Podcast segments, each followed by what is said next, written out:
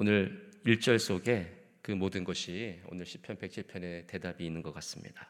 여호와께 감사하라 그는 선하시며 그 인자하심이 영원함이로다. 여호와의 선하심과 인자하심이 인자하신 그 영원함이 아, 모든 아, 죄악들과 모든 악한 자들로부터 이스라엘 상황 속에서 그리고 우리의 삶 속에서 하나님께서 우리를 구원하신다. 아, 그것이 107편의 어, 가장 중요한 예, 서론이면서 앞으로 5권이 어, 이제 마지막 시편의 권으로 어, 남아 있습니다.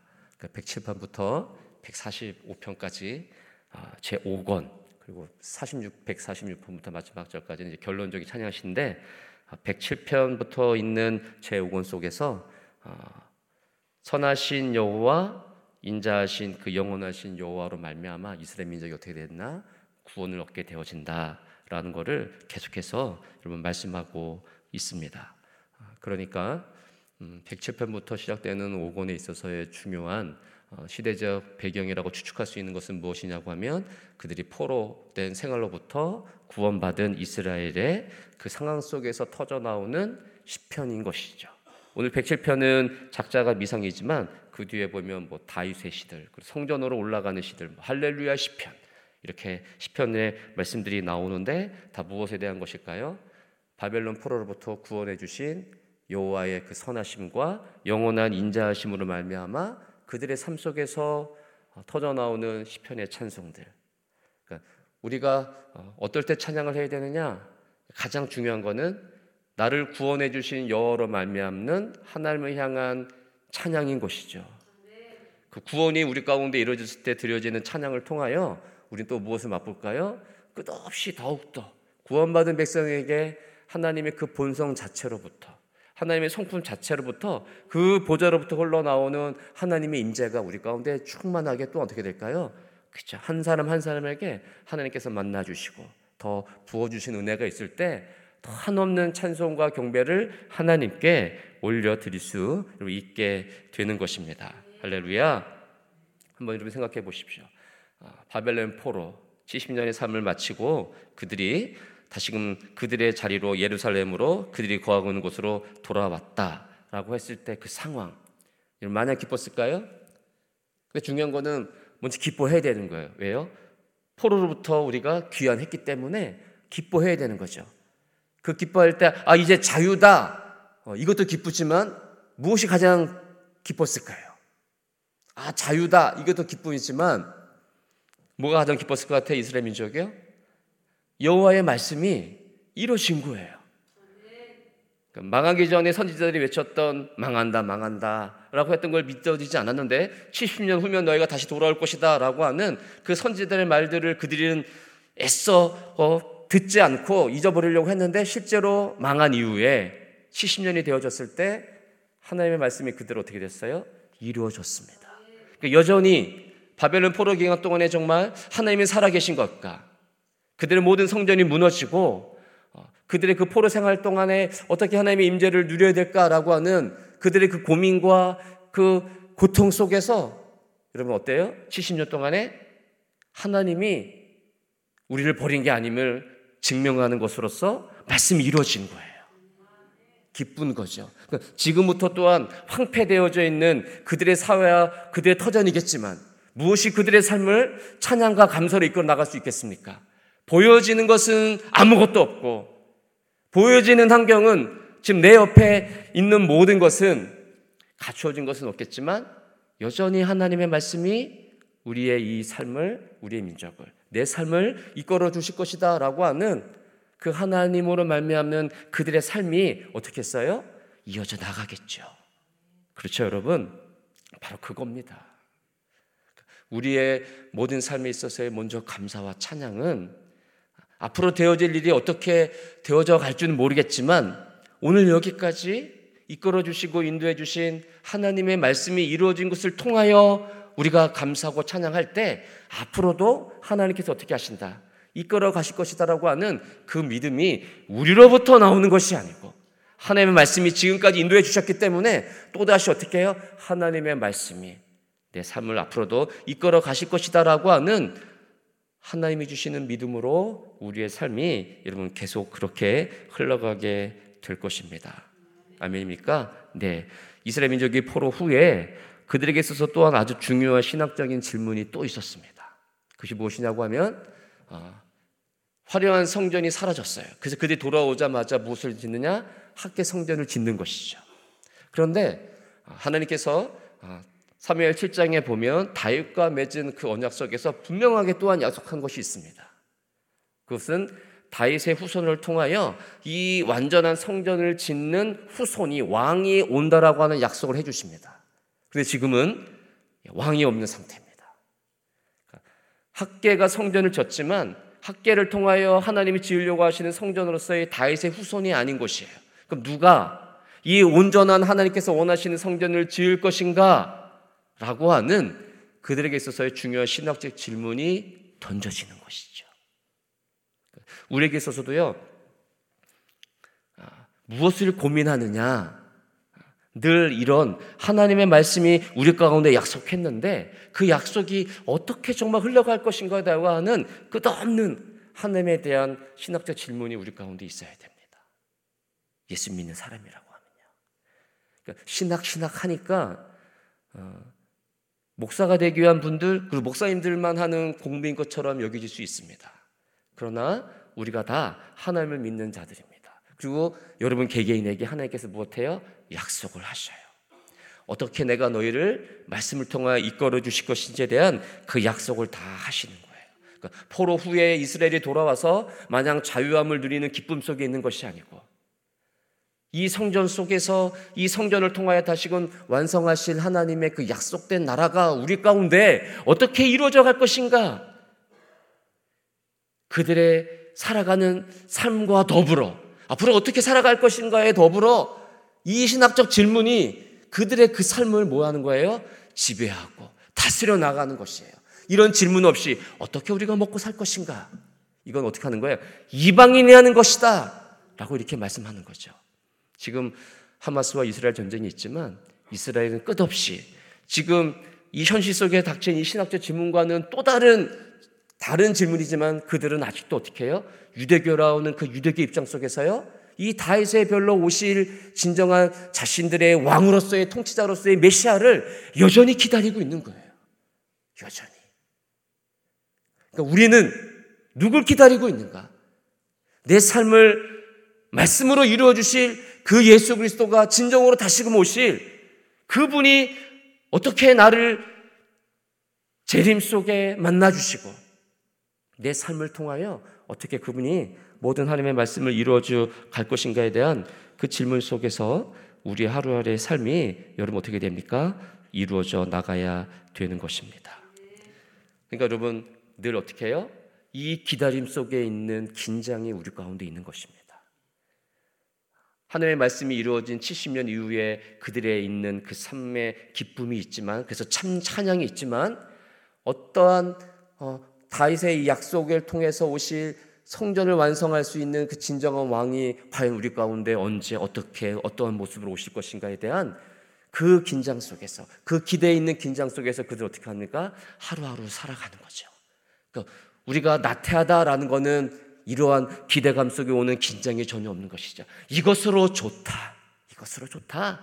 배부르고 등 따시니 하나님께서 내게 은혜를 베푸시는구나 라는 그 속에서 나태함이 옵니다. 절대 아닌 것입니다, 여러분. 우리 삶에 하나님께서 어떻게 해요? 끝없는 이 기쁨과 찬양의 그 요소들을 주시지만 그 속에서 또 다른 하나님의 말씀이 이루어질 그 하나님께서 내게 어떠한 모습으로 어느 때에 과연 올 것인가? 라고 하는 기대의 긴장을 주셔요. 나태할 수 없습니다. 여기에 머물 수 없는 것입니다. 이 조음이 하나님 어떻게 해요? 이 나태함 속에 언제든지 하나님이 취하여 뺏어갈 수 있습니다. 그러니까 오늘 내가 누리는 이것이 주님 여기가 좋사오니 여기가 좋사오니 좋은 곳 누리셔야 되죠. 그렇죠? 그러나 여전히 지금 여기가 좋습니다. 여기가 좋습니다. 긴장이 흐트러진, 기대가 무너져 버린, 사라져 버린, 그래서 중요한 이 신학적 질문이 사라져 버린 그리스도인의 삶은 그것은 하나님께서 원하시는 그리스도의 삶이 아닌 것이에요. 오늘 이 본문 속에서 오늘 이 본문 속에서 1, 2, 3절이 107편의 서론적인 부분으로 나옵니다. 우리 1절, 2절, 3절 다시 한번 읽어보겠습니다. 시작. 여호와께 감사하라.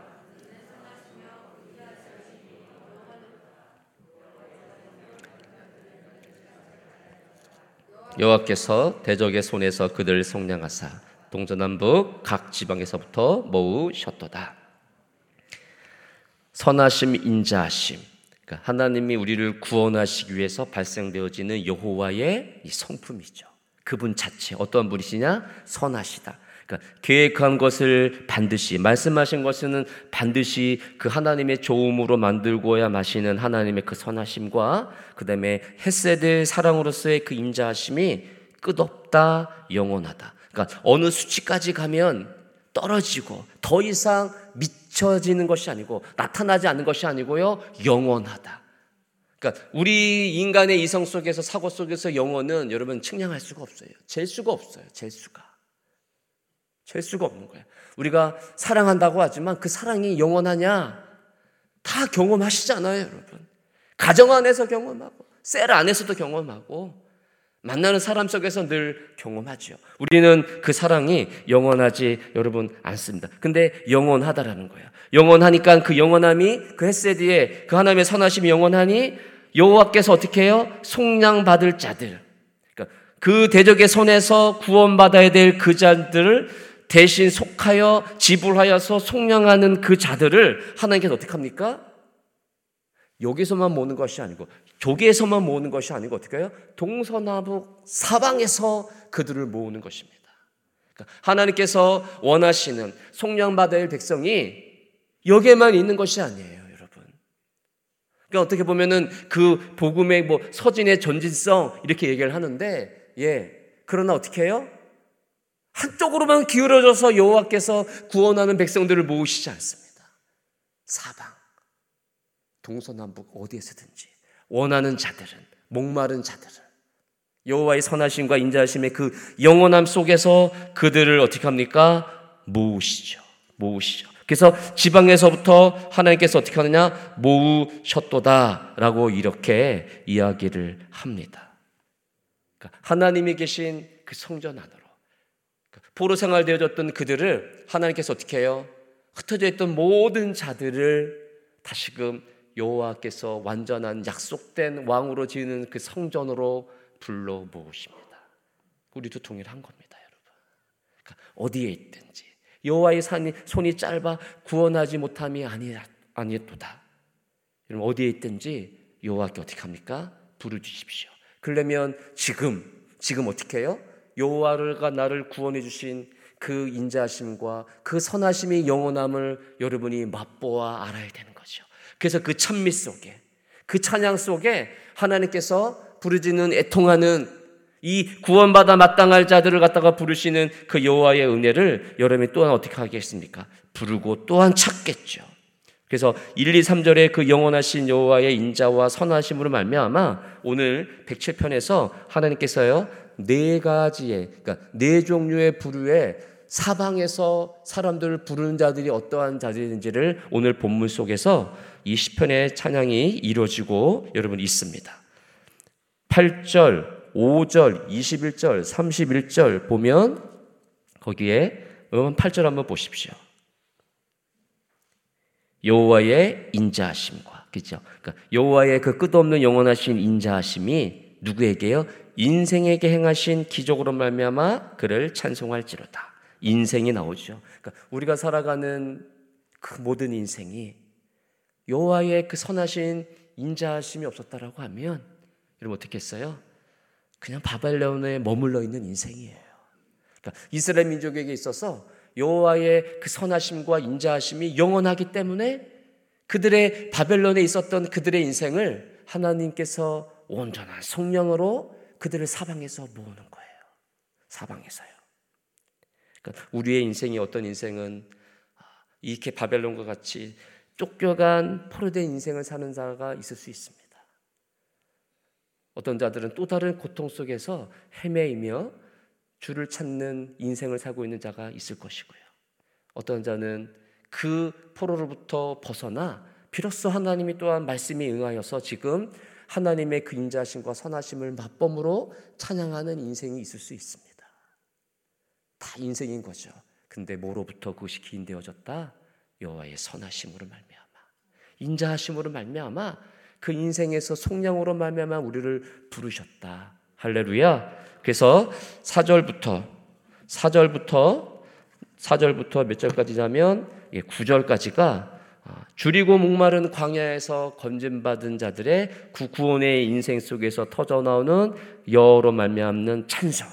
줄이고 목마른 자들 어디에서 광야에서 광야는 광야는 여러분 방황하는 곳이고요. 어디로 갈지를 모르죠. 그 사절 보세요. 광야 사막길에서 방황하며 거주할 성읍을 찾지 못하고 방황하니까 내 집이 어딜까? 내가 가야 할 곳이 어딜까? 그러니까 바벨론에 있었던 그들의 인생이 여호와가 떠난 인생 속에서 그들이 뭐예요? 방황하는 인생이 어디로 갈지 몰라요.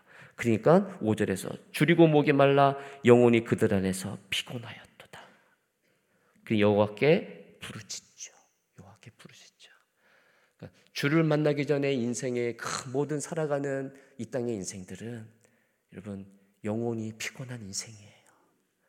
좋은 집에서 살고 자신이 목적한 것을 이루기 위해서 그의 목적을 위해서 살아가는 것 같지만 주의 선하심과 인자하심을 이 영원함을 맛보지 못한 인생은 지금 광야 인생길에서 줄이고 방황하는 인생이에요. 여러분이 주를 만났다. 이 선하신 구원의 기쁨을 맛보고 있다. 여러분의 영혼은 피곤치 않습니다. 곤빛이 아니하니 독수리 날개처럼 같이 올라감 같도다. 줄이십니까 지금? 새벽이라 혹시라도 배가 고플 수 있겠어요. 그 줄임은 언제든지 얼마든지 이 땅의 것으로요 먹을 수 있어요. 채울 수 있어요. 근데 영혼의 그 피곤함과 곤고함 무엇으로 채울 수 있겠습니까? 채울 수 없게 하나님이 만드셨어요. 우리를 오직 채울 수 있는 건 뭐겠어요? 하나님을 만나는 거예요. 이 하나님을 만나지 못하면 우리 인생에 살아가는 어떤 인생이든지 간에 그 영혼은 피곤한 인생이에요. 광야의 인생이에요. 광야의 인생. 그 인생으로 말미암아 구원해 주신 성령으로 말미암아 어떻게 합니까? 찬송할지로다. 그걸 우리는 여기 8절에서 보면요. 기적이라 나오죠. 그러니까 5절, 8절, 그 다음에 아까 보았던 뭐 15절, 20절, 31절 다 기적 기적 인생으로 말미암아 기적이라고 하는데 예전 번역이 더 좋은 것 같아요. 기이한 일, 기이한 일. 기이한 일이죠, 여러분. 여러분 인생 가운데서 얼마나 기이한 일이 이루어집니까, 여러분? 안 일어납니다. 안 일어나요. 기이한 일이란 것은 내 인생 속에서요. 여호와가 그 선하심과 인자하심이 어떻게 해요? 성령으로 말미암아 나를 구원해 주신 일이에요. 그 오늘 성령에서는 기적이다라고 얘기하지만 그 기이한 일이 우리 가운데 이루어진 거예요. 그러니 감사하지 않을 수 없는 것이죠. 찬양하지 않을 수 없는 거죠. 근데 우리 삶 가운데 왜 찬양이 일어나지 않을까요? 이 기이한 기적을 맛보지 못한 거예요. 이게 기이하다라고 내가 지금 느끼지 못하고 누리지 못하는 거예요. 기이한 일이에요. 여호와가 우리 가운데 행하신 가장 놀라운 기이한 일입니다, 여러분. 하나님의 그 선하심과 인자하심이 영원한데 그 속에서 우리 가운데 행하시는 가장 기이한 일이 여러분 이 일이란 얘기예요. 이 일. 우리를 구원해 주신 이 일. 또 다른 기적을 여러분 원하지 마십시오. 병고침의 기적이 일어날 수 있고요. 이런 기도할 수 있고요. 또 다른 지금 풀려야 되는 일이 좀 이렇게 뻥 어, 뚫렸으면 하는 기적이 있을 수 있습니다. 그 기적도 그것도 하나님께서 행하시면 귀한 일 일어나겠지만 가장 귀한 일은 그 선하심과 인자심 속에서 나를 하나님이 속량하셨다. 여러분 그 일입니다. 아멘. 10절부터 16절까지는 감옥에 갇힌 자들의 구원으로 말미암는 기이한 일. 그것으로 감사와 찬송이 일어나는 것입니다. 이런 감옥은 흑암과 사망의 그늘이 있는 곳입니다. 이스라엘 민족이 백성이 감옥에 간 이유 뭐라 말합니까? 11절 보십시오. 읽어보겠습니다. 시작. 그들이 하나님의 말씀을 거역한 거예요. 영원하신 하나님의 선하심과 인자하심을 그들이 기억하지 못하고 맛보지 못하니까 여호와의 말씀을 멸시하며 떠나니 어떻게 합니까? 그들을 하나님이 고통 가운데 보내는 거죠. 어디요? 감옥을 보내는. 바벨론이라고 하는 감옥. 바벨론이라는 감옥. 16절에 보십시오. 16절. 그가 논문을 깨뜨리시며 쇠빗장을 꺾으시며떠다. 그 당시에 노은 당대의 가장 강한 재료였습니다. 가장 그 강한 재료가 포로로 간 이스라엘 민족이 어떻게 여러분 깨부실 수 있겠습니까? 그 당시 바벨론 성은요, 100개의 문이 있었다고 하는데 다 논문이었습니다. 그러니까 바벨론 자체가 이스라엘 민족에는요, 감옥이에요, 감옥. 감옥에 있는 자가 어떻게 안에서 문을 열고 그 가장 강한 논문을 깨부시고 나올 수 있겠습니까? 철빗장으로 되어져 있다고 이야기합니다. 여호와의 그 선하심과 영원한 인자하심이 비록 그들이 여호와의 말씀을 거역하고 떠났지만 하나님의 그대에서 그들을 그 노, 그 철빗장에 있는 바벨론이라고 하는 감옥에 그들을 갇혔지만 하나님께서 어떻게 하십니까? 하나님의 그 선하신 인자하심 속에서 하나님의 말씀이 이루어져야 되기 때문에 70년 후에는 약속한 그대로 그들 감옥에서 구원해 내는 거죠. 그 철빗장을 하나님께서요 깨뜨리시고 새빗장을 꺾는 것이죠. 여러분 우리의 삶이 그런 것이에요. 이 선하심과 인자하심을 맛보기 전에는 살아가는 모든 인생이 아 자유다라고 하겠지만 편하다라고 하겠지만 감옥에서 사는 거예요. 감옥에서 그걸 떠쳐나와 그걸 헤어나와 살 수 있는 자가 없는 것이에요. 근데 그곳에서 여기구나 여기가 좋구나 이것이 자유구나 그들이 하는 거죠. 근데 여전히 하나님의 말씀을 거역하고 살아가는 인생 속에서 여전히 논문으로 잠겨져 있는 가장 강함으로 어떻게든지 나갈 수 없는 그곳에 갇혀 사는 인생이 여호와를 만나기 이전에 살아가는 모든 인생이에요. 우린 그곳에서 하나님 여호와의 은혜로 말미암아 우리는 나온 것이에요. 그 선하신 기이한 일로 말미암아 찬양하지 않을 수 없는 것이죠. 시간이 없는데요. 세 번째 17절 22절까지는요. 지독한 병에 걸린 자들의 구원을 주신 그 귀한 일들로 말미암아 찬양하는 것입니다. 마지막 23절부터 32절까지는 바다에서 풍랑을 만난 자들의 구원하시는 것으로 말미암는 그 선하심으로 말미암는 귀한 일로 말미암는 여러분 찬송인 것입니다. 바다의 풍랑을 만난 자들. 그것만 볼까요? 23절에서 32절인데요. 26절 보십시오. 25절과 26절 읽겠습니다. 시작. 여호와께서 명령하신 즉 광풍이 일어나 바다 물결을 일으키는도다. 그들이 하늘로 솟구쳤다가 깊은 곳으로 내려가나니 그 위험 때문에 그들의 영혼이 녹는도다. 이 땅에 많은 풍파가 일어납니다. 우리의 영혼이 녹는 것 같습니다. 바울이 로마로 향하는 그 감옥 같은 뱃속에서도요. 그 유로굴라라는 광풍을 만났대 모든 사람들은 다 죽었다라고 했지만 그들의 영혼은 다 녹아 사라졌지만 여호와의 말씀이 다시금 바울에게 어떻게 합니까? 임하는 거죠. 바울아 걱정하지 마. 내가 반드시 너를 로마로 인도 하리라. 바울만 영혼이 녹지 않아요. 여러분. 수많은 광풍이 여러분 삶 가운데 옵니다. 그러나 귀한 일이 여러분 인생 가운데 구원으로 말미암아 이루어졌다라고 하면 여호와께서는 어떻게 하신다고요, 여러분은요? 그게 영혼을 녹는 곳으로 우리 데려가지 않아요. 그 광풍으로부터 우리를 구원해 내시는 하나님의 말씀이 여전히 오늘도 이루어져 가고 마지막까지 이루어집니다. 할렐루야. 그 기적으로 말미암아 그 귀한 인생으로 말미암아 하나님께서 우리를 구원해 주실 것이 대해서 마지막 43절에서 지혜 있는 자들은 이런 일들을 지켜보고 여호와의 인자심을 깨달으리로다. 그게 지혜가 있는 자들이요. 여러분 지금까지 살아 수많은 인생들 돌아보십시오. 이 네 가지 말한 인생 속에 다 걸려져 있습니다. 근데 귀한 일이 벌어진 곳이에요. 오늘 이 자리에 여호와를 찬미하며 찬양하며 여호와의 선하심과 인자하심을 찬양하는 이 자리, 예배하는 이 자리에 있다라는 것. 귀한 일이 이루어졌습니다. 여러분 지혜 있는 자들입니다. 앞으로도 이루어져 갈 이 일들을 여러분 지켜보면서 여호와의 인자심이 어떻게 내 삶 가운데 그 선하심이 내 삶 가운데 이루어져 가는지를 하루하루 깨달으시면서 기대감 속에서 긴장감 속에서 여호와를 찬미하는 자리에 늘 있기를 여호와의 선하심과 인자하심을 맛보는 그 하나님이 다스리시는 그 자리에 구원하시는 일이 일어나는 그 자리에 늘 있기를 주의 이름으로 축복합니다. 아멘. 기도하겠습니다.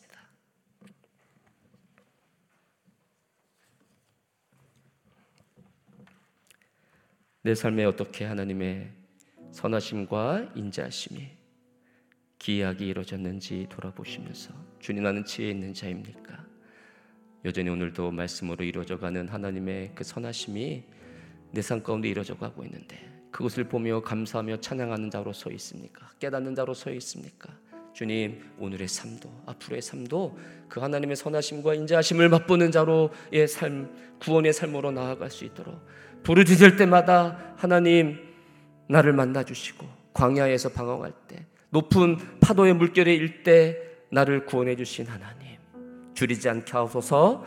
만나를 먹게 하시고 주를 깨닫게 하여 주옵소서. 참매하는 자리에 느리게 하여 주옵소서. 이렇게 기도하십시다.